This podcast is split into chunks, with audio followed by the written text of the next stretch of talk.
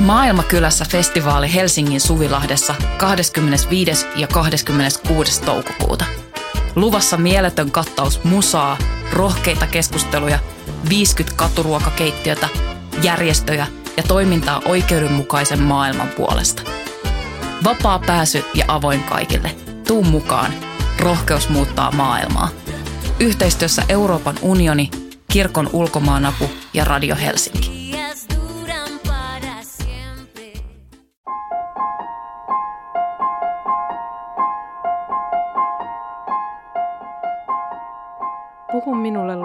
Luovuudesta.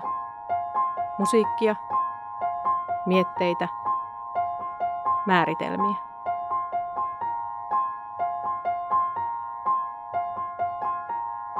Tulisiko musiikillisesta luovuudesta puhua monikossa yksikön sijaan sen ilmenemismuotojen ollessa niin moninaisia? Miten erilaisista luovuuksista on kyse erilaisten musiikillisten genrejen kohdalla? Mitä musiikillinen luovuus ylipäätään tarkoittaa? Puhu minulle luovuudesta podcast on tutkimusmatka muun muassa näihin kysymyksiin.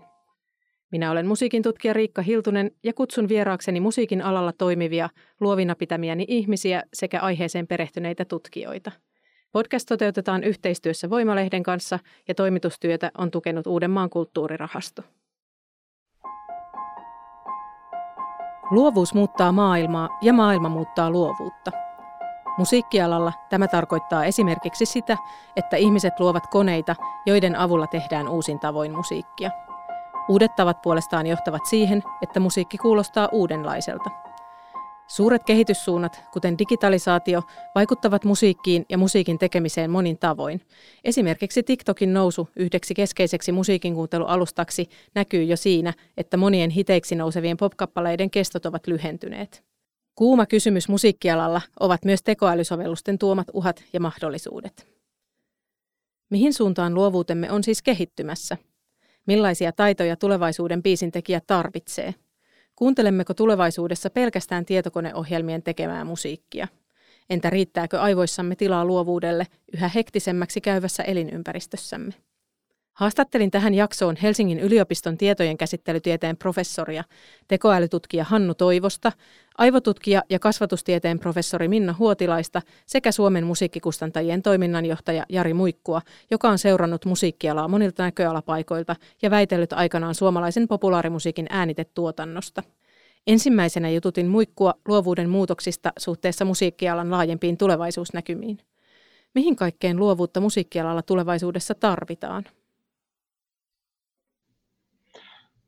Se, millä tavalla luovuus muuttuu, niin tota, musiikkialalla sitä voidaan oikeastaan jakaa niin kuin kahteen näkökulmaan ainakin. Toisaalta on yksittäisen tekijän näkökulma, millä tavoin hän tekee omaa luovaa työtään, ja toisaalta sitten voidaan tarkastella sitä, että miten se vaikuttaa koko musiikkibisnekseen ja laajemmin tämmöiseen niin kuin luovien alojen ekosysteemiin, ja miten se heijastuu taas puolestaan yksittäisen tekijän tekemisiin. Ja tietysti sen verran, jos historiaa niin kun kelaa taaksepäin, niin tietyllä tavalla, että vaikka teknologia on niin kuin uutta, niin se lähestymistapa, että yritetään etsiä tämmöisiä vaihtoehtoisia tapoja löytää ilmaisulle tuota uusia sävyjä, piirteitä tai jopa niin kuin luoda uuden tyyppistä sisältöä, niin tässä on, Suomessakin on, muistetaan 60-luvun lopulla oli tämän kesän, muistatko sen, Tango, josta tuli hittikin, jonka sävelsi IBM 1130 tietokone. Markku Nurminen, Turun yliopiston matematiikan laitoksen tutkija, ohjelmoi suomalaisten tangojen tyypillisiä piirteitä. Et tietyllä tavalla siinäkin oli vähän kysymys ää, tekoälyn käyttämistä, vaikka se olikin enemmänkin tilastollista matematiikkaa ja sen hyödyntämistä. Ja tota, tuossa matkan varrella monet muutkin maailmantähdet on kokeilleet erilaisia asioita ennen tätä varsinaista tekoälyn kautta. Esimerkiksi David Bowie käytti käsittääkseni tällaisia ohjelmistoja löytääkseen uutta, uudenlaista kulmaa omiin sanoituksiinsa, koska hän koki, että hänen sanoituksensa tietyllä tavalla toistavat hänen omia, omia manereitaan. Luovuutta tarvitaan oikeastaan kaikilla osa-alueilla, toki että sitten kutsutaanko sitä samassa mielessä luovuudeksi kuin nyt sitä varsinaista ydintehtävää, että kun luodaan uutta musiikkia, sävelletään, sanotetaan, sovitetaan, tuotetaan ja myöskin esitetään. Ja sanotaan vaikka esimerkkinä, että mikä tulee olemaan tekoälyn rooli, miten se kehittyy esimerkiksi niin kuin erilaisten sisältöpalvelujen suositusjärjestelmissä. Että ne on algoritmipohjaisia ja tuota, ne tulee varmasti myös kehittymään ää, ajan mittaan, että, että ihmiset saavat niin kuin itselleen relevantimpaa, halutumpaa sisältöä sitä kautta. Eli sekin on eräänlaista luovuutta ja se on niin kuin ehkä enemmänkin bisnesmielessä on kysymys kilpailutekijästä tai kilpailueduista, mutta yhtä kaikki, että siinä tarvitaan luovuutta, että miten pystytään luomaan sellaisia piirteitä esimerkiksi palveluihin, että ne on parempia ja vastaa enemmän sitä kuluttajakokemusta, kuluttajan tarpeita kuin joku toinen palvelu. Eli tämä on niin ehkä yksi yksinkertainen esimerkki, missä voi näkyä, että sitä tarvitaan muullakin tavoin. Ja sitten tietysti myös ihan tämmöisessä niin kuin liiketoiminnassa, uusien liiketoimintamallien hahmottamisessa, arvioimisessa, rakentamisessa.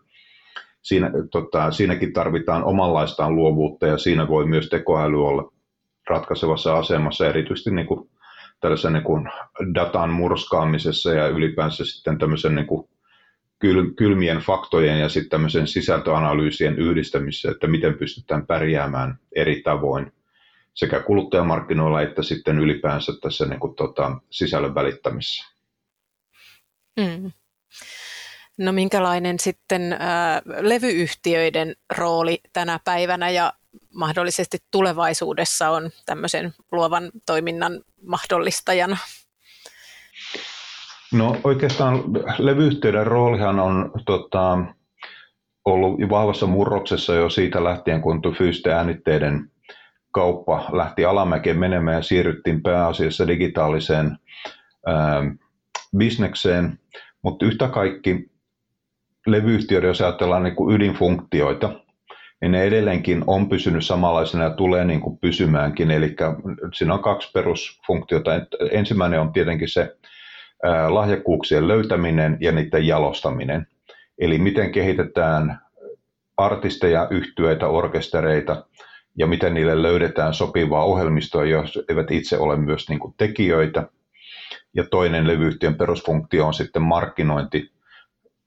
Kun sisältö, tarjolle tulevan sisällön määrä kasvaa räjähdysmäisesti, niin entistä enemmän tarvitaan osaamista ja luovuutta siinäkin, että miten ne niin yksittäiset keihäänkärjet sit pääsee, eroon, pääsee esiin siitä massasta ja niin kuin tavoittaa kohdeyleisönsä, niin se, se vaatii myös omanlaistaan luovuutta. Eli ne on niin kuin esimerkkejä siitä, miten sitten tässä levyyhtiötoiminnassa tätä luovuutta tarvitaan. Se on sellaista osaamista, mitä jokaisella ei ole. No siitähän on puhuttu jo pitkään kanssa, että, että myös niin kuin yleisön osallistuminen kappaleiden tekoprosessiin on semmoinen kasvava trendi. Näetkö sä, että se tulee olemaan jotenkin merkittävä osa tulevaisuuden musiikin luomista, että sitä tehdään yhdessä yleisön kanssa? Mä itse aikaisemmin ajattelin, että sillä olisi suurempi rooli, mutta ehkä mulla omakin ajattelumaailma on sitä muuttunut, että mä suhtaudun siihen vähän skeptisemmin, että ehkä yleisö enemmän voi olla tämmöinen perinteinen koeyleisö, jossa voidaan niin kuin syöttää erilaisia tota, versioita, erilaisia ehdotuksia ja testata, että miltä tämä tuntuu, olisiko tämmöinen niin kuin hyvä, mutta oikeastaan tämmöiseen vuorovaikutteiseen toimintaahan osallistuu ihan tämmöiset die-hard-fanit, että jotka on niin sitä innokkaimpia faneja, jotka haluaa olla niin kuin hyvin läheisessä vuorovaikutuksessa omien suosikkiensa kanssa.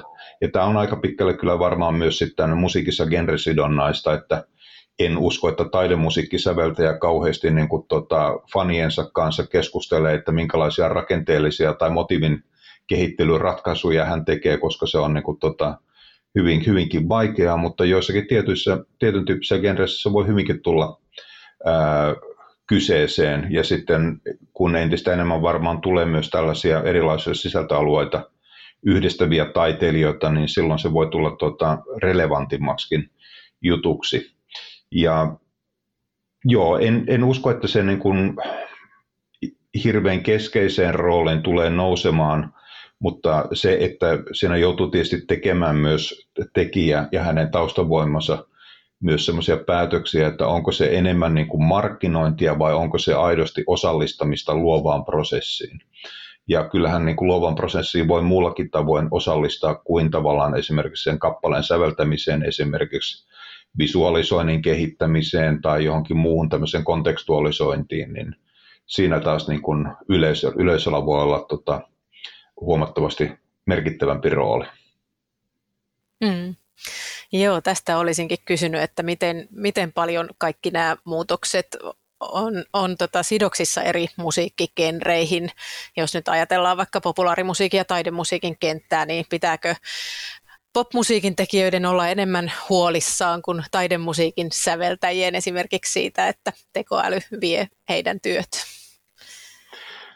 Joo, tota, mä luulen, että jo varmaan lähtökohtaisesti näin. Tai sanotaan näin, että niin kun teko, tekoalan käyttämisellä on varmaan korkeampi kynnys taidemusiikin parissa kuin populaarimusiikin parissa, mutta tietysti voi väittää päinvastoinkin, että taidemusiikki on genrenä sellainen, jossa tekoälyllä on niin huomattavasti laajempi temmelyskenttä kuin tämmöisen äh, valtavirran suosioon tähtäävällä kaupallisella popmusiikilla, joka on aika semmoista niin tiukan formaatin ja tietyn muotokielen juttua, että taidemusiikissa sitten voidaan niin kuin huomattavasti villimpiäkin ratkaisuja tota, ehdottaa ja viedä läpi, eli tämä ei ole sillä tavalla mustavalkoinen kysymys.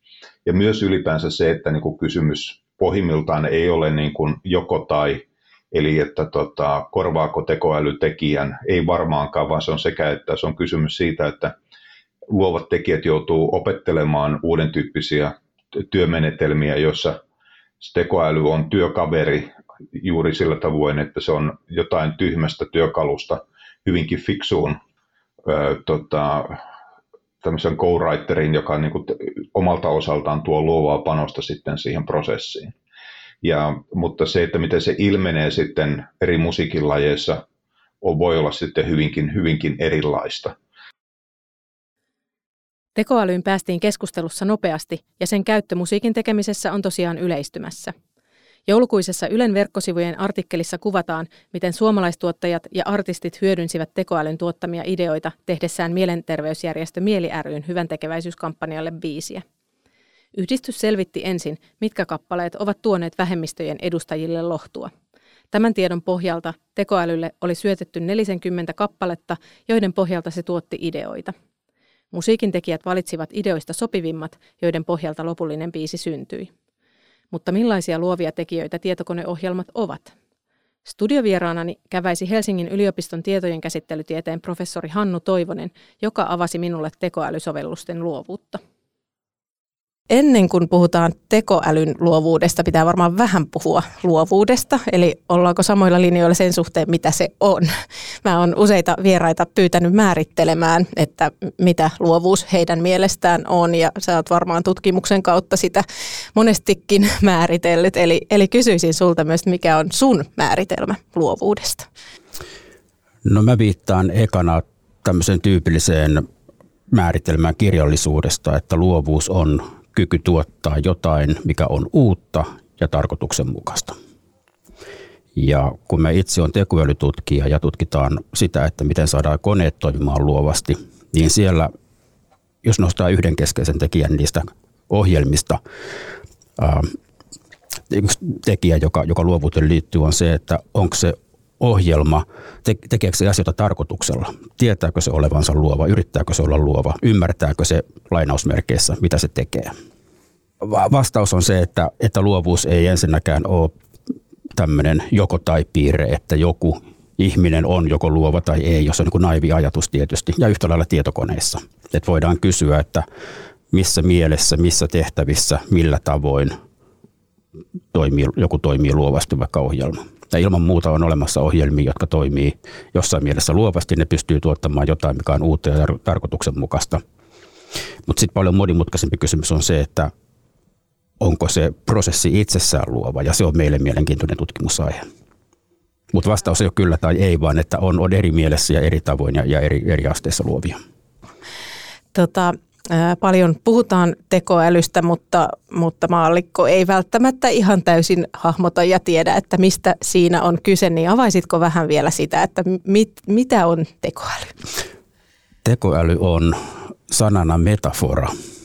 Eli se on, vaan, se on meille keino puhua ohjelmista, tietokoneohjelmista, jotka tekee jotain fiksun näköistä tai joissain tapauksissa luovan näköistä.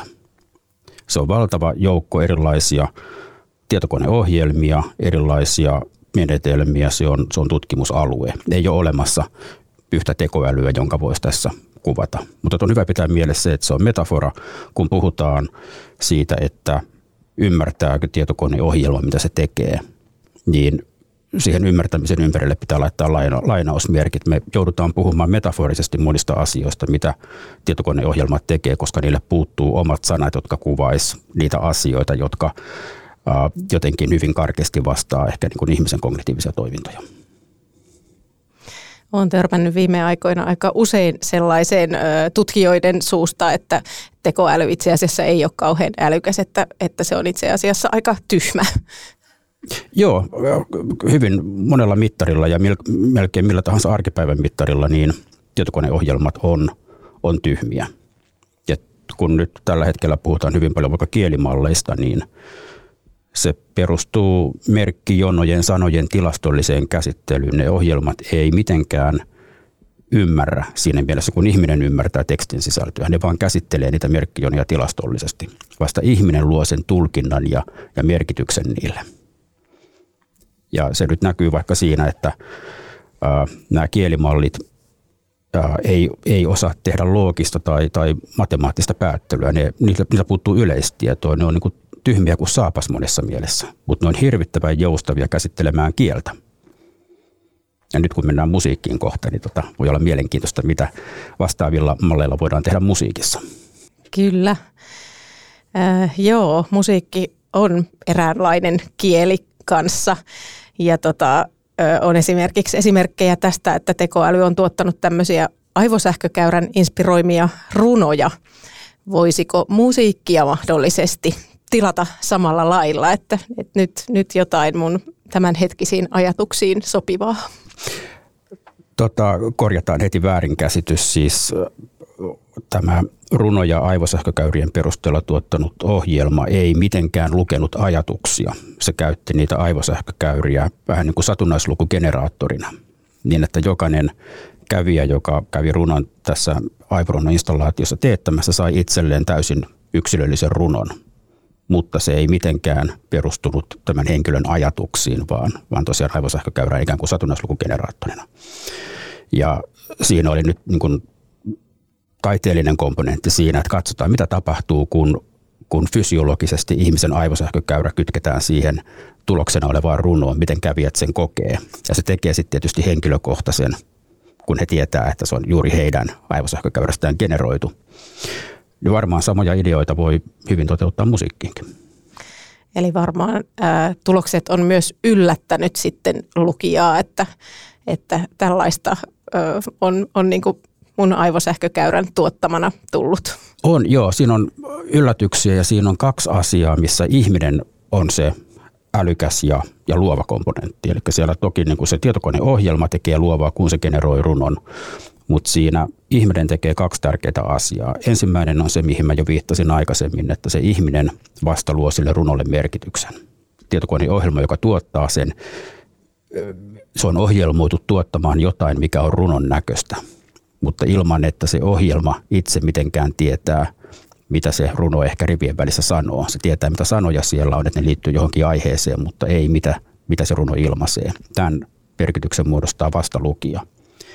Ja toinen juttu on se, että sitten se lukija, jonka omista aivosähkökäyristä se runo on tuotettu, kokee tietysti sen, että tämä on nyt jotenkin hänelle henkilökohtainen. Ja vaikka hän tietää, että se ei perustu mihinkään ajatusten lukuun, niin silti siellä ihminen tekee sitä tulkintaa, että hei, että tommonen juttu, että totahan mä ajattelin eilen.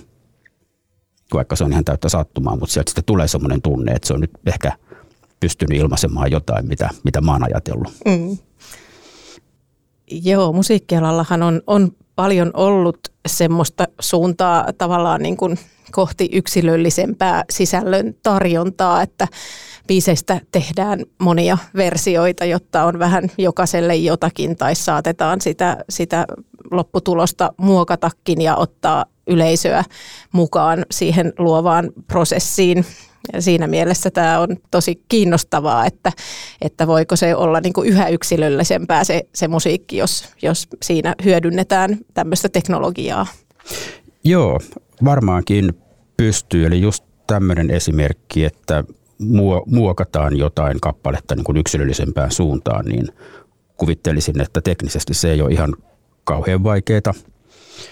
Uusien kappaleiden luominen henkilökohtaisen maun mukaan, se on vaikeampaa. Siihenkin on varmaan kaiken näköisiä työkaluja.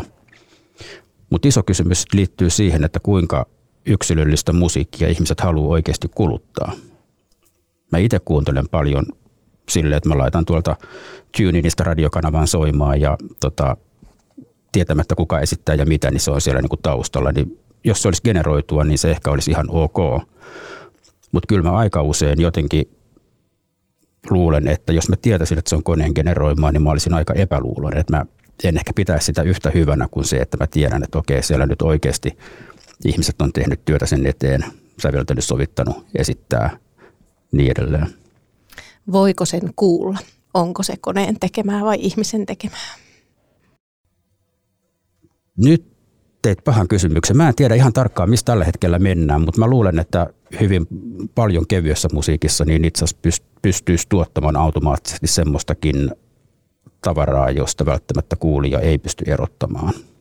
Ja tietysti musiikin tekemisessä on valtava määrä erilaisia vaiheita, erilaisia osia, niin ei välttämättä tarvitse eikä kannatakaan ihan kaikkea automatisoida tietokoneohjelmilla, mutta jos sä pystyy joitain osia korvaamaan tai parantamaan, niin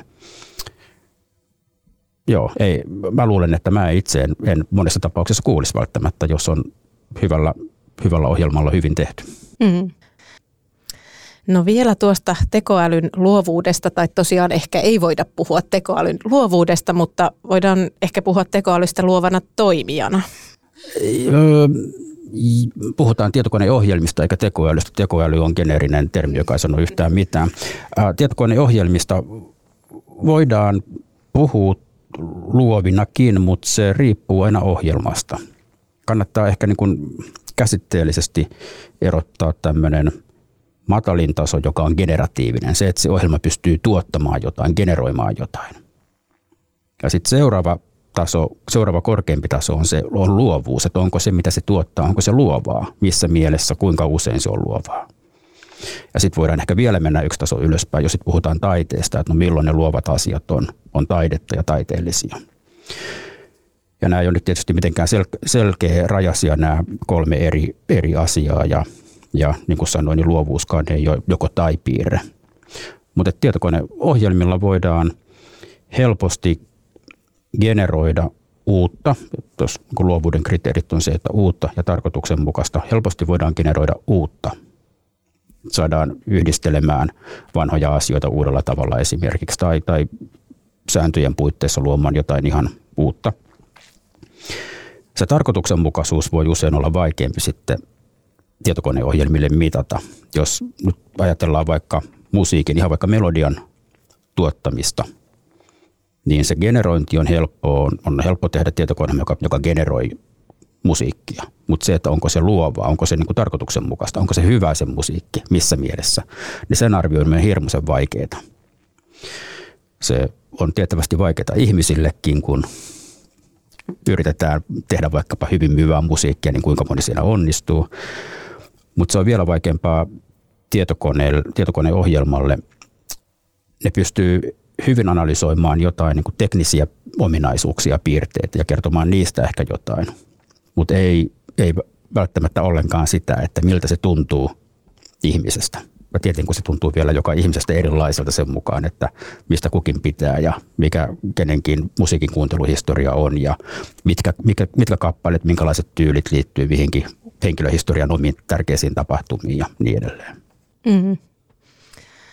Joo, eli ohjelmat pystyy luomaan uutta niiden tiettyjen sääntöjen puitteissa, mutta sitten jos mennään tosiaan sinne vielä ylemmälle tasolle, joka vaatii ehkä rajojen rikkomista, onko koneet kykeneviä siihen? Se on paljon vaikeampaa. Se on tietysti niin käsitteellisesti jo jotenkin paradoksaalinen tilanne, että kun tietokoneohjelma toimii sen ohjelman puitteissa, niin se ei voi rikkoa oikein omaa ohjelmaansa. Mutta voidaan tietysti rakentaa semmoisia ohjelmia, joissa on tietyt puitteet, mutta se ohjelma on rakennettu niin, että se ohjelma pystyy siellä sisällä niitä omia omia sääntöjä rikkomaan ja tavallaan menemään sen alun perin ajattelun alueen ulkopuolelle. Ja silloin voidaan ehkä enemmän puhua luovuudesta sitten, koska se usein luovuuteen, uutuuteen liittyy se, että rikotaan vanhoja tapoja tai, tai toiminta, toimintatapoja ja rajoja. Niin näin me voidaan saada kone, tietokoneohjelma tekemään jotain sen tapasta. Kuinka hyvä se lopputulos on, kuinka tarkoituksenmukainen, kuinka hyvää musiikkia, niin se on taas sitten vaikeampi sille koneellekin arvioida, koska jos se on tehty toimimaan tiettyjen rajojen puitteissa ja ehkä niin kuin jotenkuten arvioimaan musiikkia niillä rajoituksilla, niin entä sitten kun se itse rikkoo niitä rajoituksia, millä kriteereillä se pystyy sitä arvioimaan? Kyllä, tämä tosiaan ei ole ihmisillekään helppoa. Mm. Näistä on, on monissa aiemmissa jaksoissakin puhuttu siitä, että kuinka, kuinka se vaatii semmoista riskinottoa ja riskien arviointia, että mikä on sitten se sopiva määrä sitä uutuutta ja mikä on sitten jo liikaa.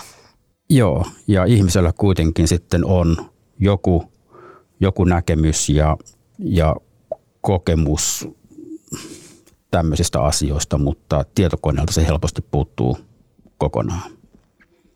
Et usein voi olla vaikka semmoinen yhdistelmä mielenkiintoinen, jossa tietokoneohjelma saadaan eri keinoin generoimaan jotain uutta. Pakotetaan se vaikka tuottamaan jotain, joka on jotenkin kahden ihan erilaisen asian sekoitus. Mutta sitten ihminen toimii siinä niin kuin, äh, vahtina ja, ja tota, valmentajana tai, tai tota, päättäjänä, että mi, mi, onko siellä jotain mielenkiintoista tai milloin siellä on jotain mielenkiintoista, lähdetään tutkimaan sitä lisää.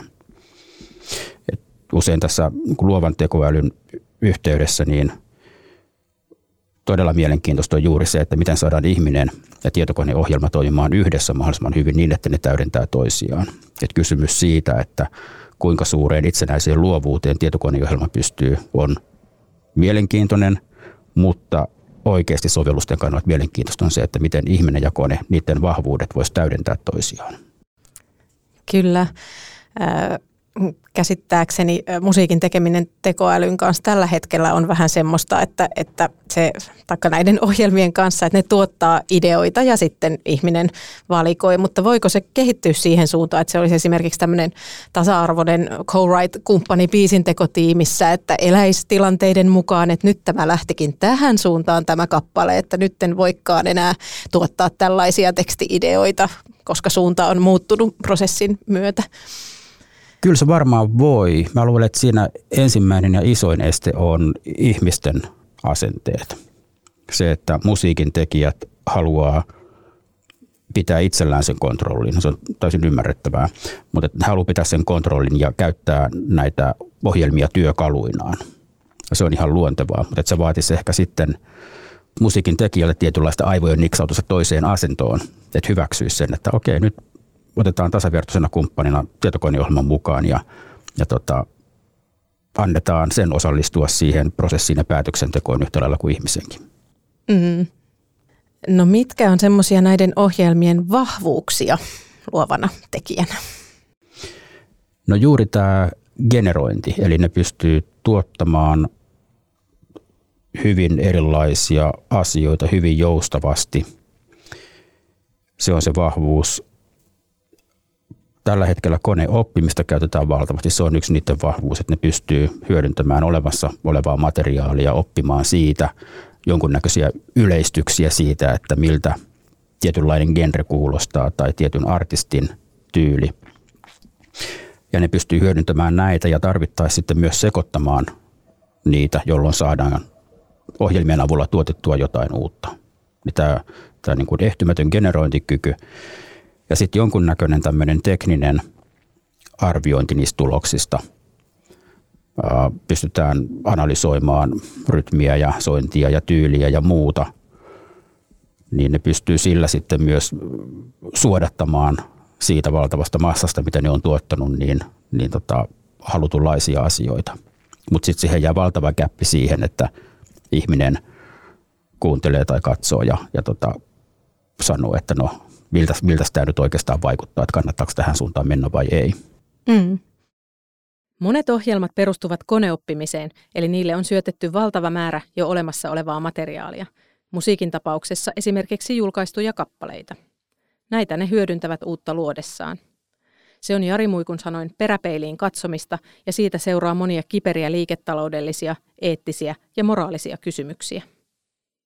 Toki tässä on sitten tota, tekoäly on tuonut niin kuin ihan uuden tyyppisiä ongelmia. Sitten, jos pikkasen niin kuin laajennetaan siitä sipuli ytimestä vähän ulompiin kerroksiin, että tämmöinen enemmän bisnesnäkökulma on se, että kun tämä tekoäly, musiikin, jos nyt keskitytään niin kuin musiikkiin tässä, se keskittyy olemassa oleviin sävelteoksiin, niin on tämä tekijäoikeudellinen kysymys eri se, että tota, miten laillista ja hyväksyttävää ylipäänsäkin on niin kuin käyttää tekoälyn kouluttamiseen tota, olemassa olevaa musiikkia. Eli tämä on niin kuin, yhtäältä tämä on niin kuin puhtaasti taloudellinen kysymys ja toisaalta sitten tämmöinen moraalinen, moraaliseettinen kysymys.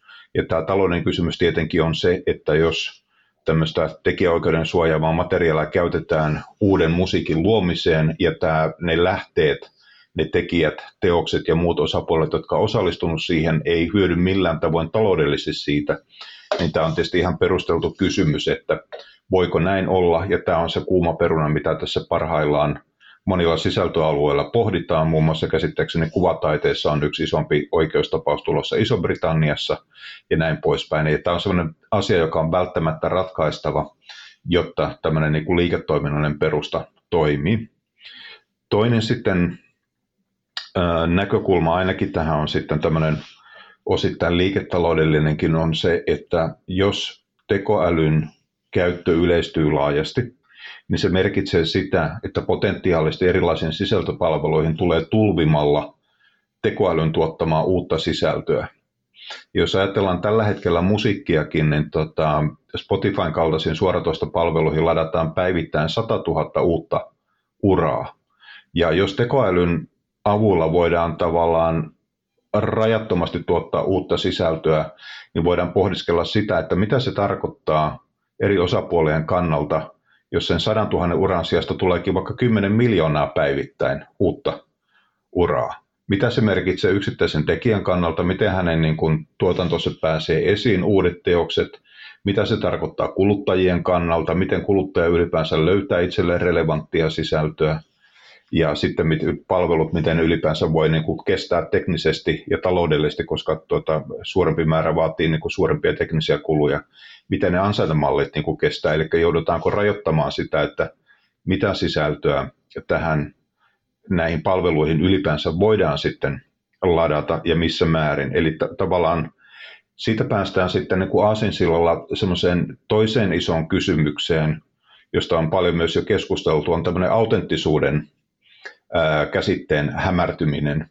Ja silloin tota, ei puhuta tietysti ainoastaan siitä säveltäjästä, sanottajasta, sovittajasta, vaan ylipäänsä sitä koko paketista, kun on sävellys ja esitys.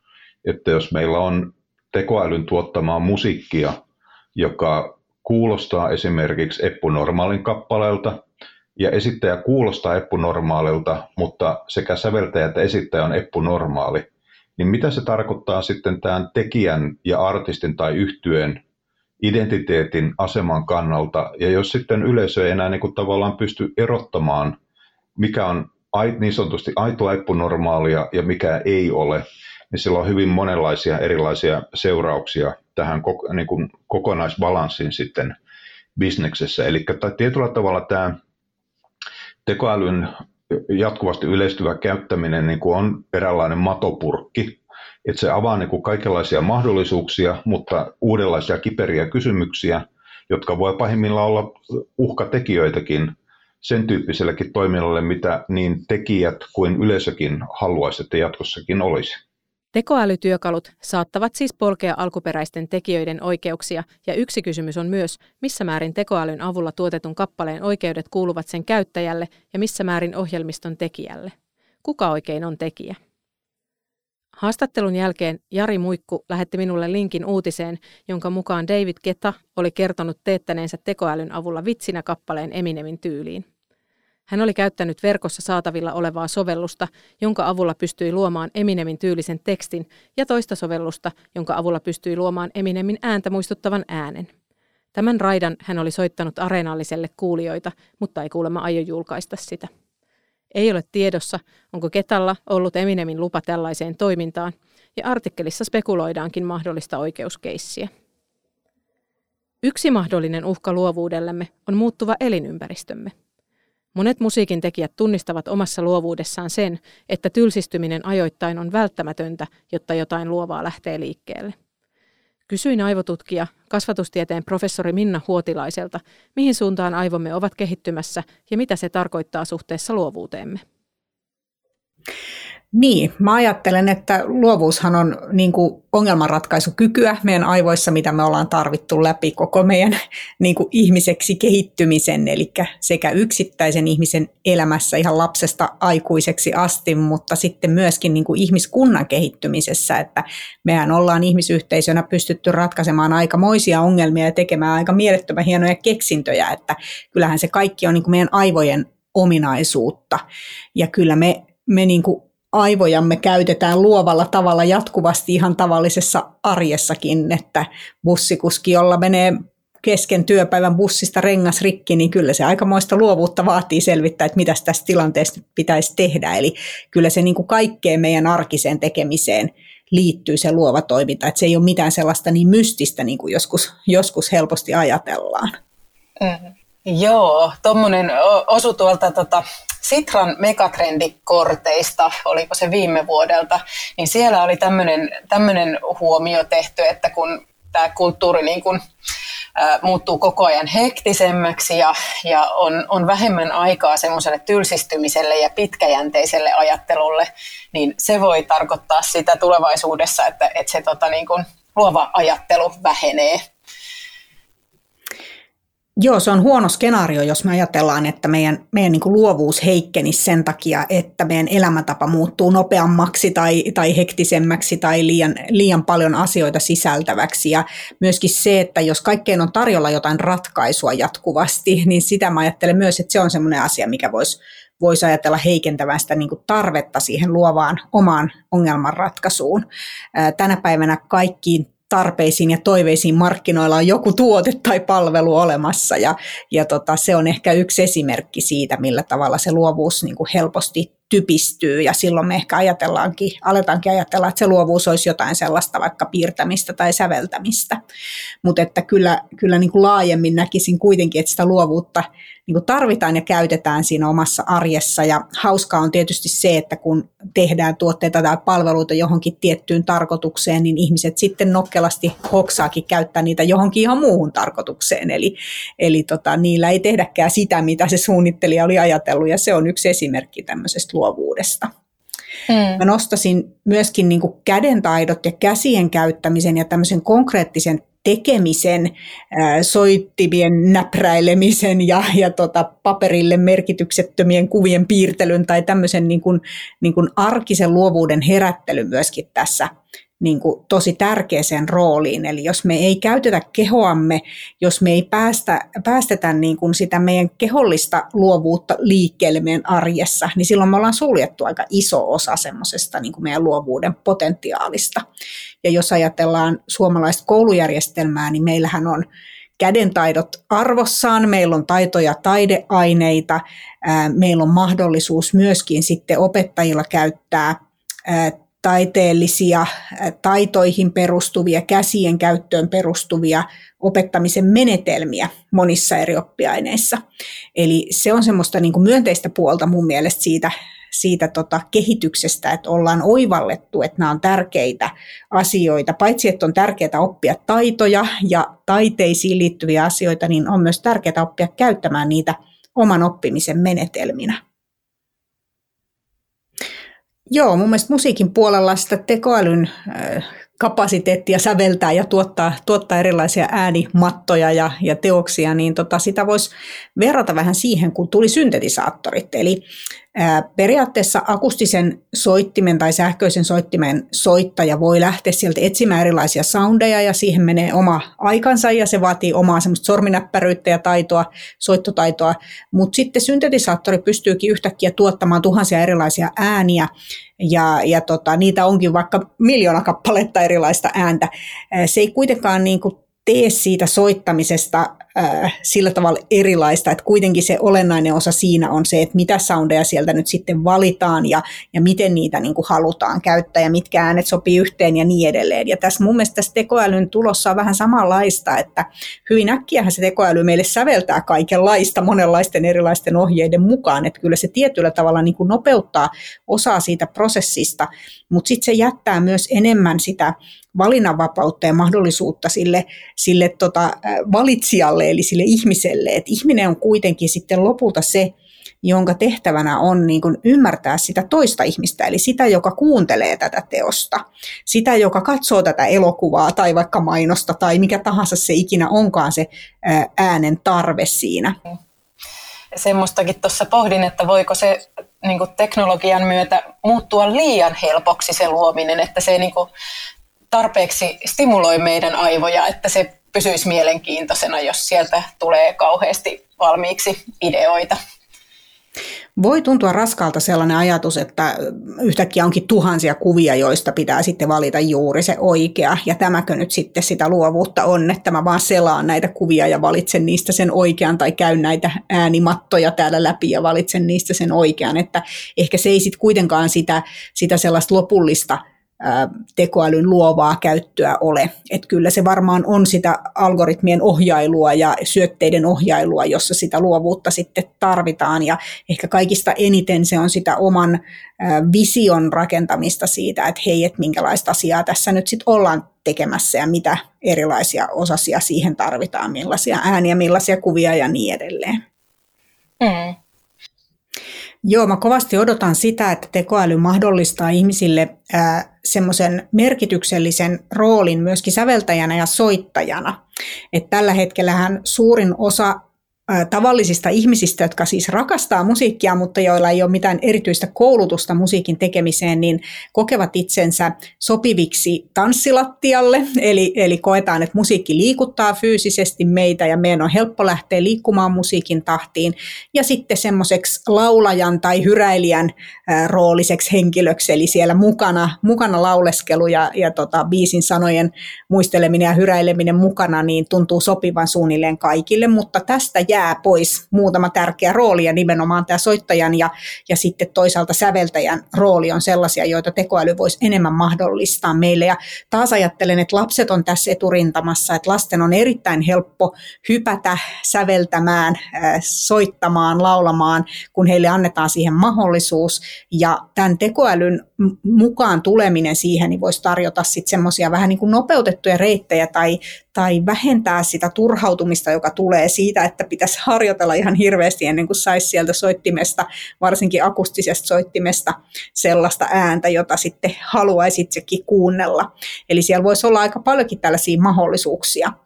Mä ajattelen myös, että tekoäly voisi vauhdissa muokata sitä musiikkia semmoisella tavalla, joka reagoisi siihen, mitä ihmiset on tekemässä ja minkälaisia tavoitteita ihmiset asettaa itsellensä. Eli voisi olla kiinnostava semmoinen tekoäly, joka seuraisi ihmisten toimintaa vaikkapa jossain tilassa. Ajatellaan, että ollaan vaikka kokoushuoneessa ja meillä on tavoitteena tehdä tärkeitä päätöksiä, meillä on tavoitteena keskittyä ja meillä on tavoitteena pystyä, pystyä niin kuin parhaaseen kognitiiviseen suoritukseen. Ja siellä on meillä vaimea taustamusiikki, joka meitä piristää ja pitää, pitää niin kuin sitä mielenkiintoa yllä. Jos sitten alkaiskin siinä tilanteessa tapahtua sellaista, että tyypit alkaa multitaskailemaan tai ajatus harhailee tai joku melkein meinaa nukahtaa, niin voisiko tämä tekoäly sitten huomata sen ja lähteä vähän muokkaamaan sitä musiikkia vähän voimakkaammaksi, vähän piristävämmäksi niin, että, että se auttaisi sitten meitä säilyttämään se meidän kognitiivisen kapasiteetin, jos kerran meillä tavoitteena oli sitä siinä käyttää ja näitä päätöksiä tehdä. Tai vastaavasti vaikka jossain viihteellisessä tilanteessa, jossa ihmiset on vaikkapa kahvilassa tai, tai jossain vastaavassa paikassa, niin voisiko se tekoäly vähän huomata siellä, että minkälaista porukkaa siellä on ja minkälaisia musiikillisia kiinnostuksen kohteita tai, tai tota vastaavia näillä henkilöillä kenties on ja miten he reagoivat siihen musiikkiin, mitä tämä tekoäly sieltä soittelee ja, ja voisiko se sitten vähän adaptoitua siihen. Eli tässä me palattaisiin vähän niin kuin sinne leirinuotioille, sinne metsästäjäkeräilijä kansoihin, joissa musiikki tehtiin porukalla yhdessä kehosoittimilla, lyömösoittimilla, laulamalla, tanssimalla ja se musiikki koko ajan adaptoitui siihen, minkälaisia fiiliksiä ihmisillä oli. Eli voisiko tekoäly tulla meidän, meidän tota leirinuotiolle mukaan? Aivotutkija Minna Huotilaisen visiossa tekoäly voisi siis viedä meidät takaisin myös yhteisöllisempään musiikin kokemiseen. Optimismilla tekoälyn rooliin ja kehitykseen suhtautuu myös tekoälytutkija Hannu Toivonen. Teknologian kehitys voi tehdä joitakin töitä tarpeettomiksi, mutta kokonaisuutena teknologian kehitys on aina tuonut enemmän työpaikkoja kuin hävittänyt niitä. Myös Toivonen uskoo, että tekoäly voi nimenomaan auttaa ihmisiä olemaan luovempia. Ja vaikka voi olla vaikeaa erottaa toisistaan koneiden ja ihmisten tekemää musiikkia, tietty lisäarvo voi tulla inhimillisestä tekijästä. Teoston data-analyytikko Antti Rask pohtii vastajulkaistussa Teostorin blogissaan, että on mahdollista, että Made by Humans nousee tulevaisuudessa jonkinlaisen luksustuotteen asemaan. Luovuutta tarvitaan musiikillisen sisällön tuottamisen lisäksi myös muissa tehtävissä musiikkialalla. Jari Muikku näkee, että tällaisella luovuudella on tulevaisuudessa entistä suurempi merkitys. Mitä tulee tietokoneohjelmien luovuuteen, kyse on tietenkin taas kerran luovuuden määrittelystä. Missä määrin voidaan pitää luovuutena asioiden sattumanvaraista yhdistelyä, jossa teoskynnys kenties juuri ja juuri ylittyy, ja milloin voidaan puhua itsenäisestä taiteesta? Minna Huotilainen muistuttaa myös arkisen luovuuden merkityksestä. Niin kauan kuin meillä on ongelmia ratkaistavanamme, aivomme pysyvät vireinä ja luovina. Puhu minulle luovuudesta. Musiikkia, mietteitä, määritelmiä.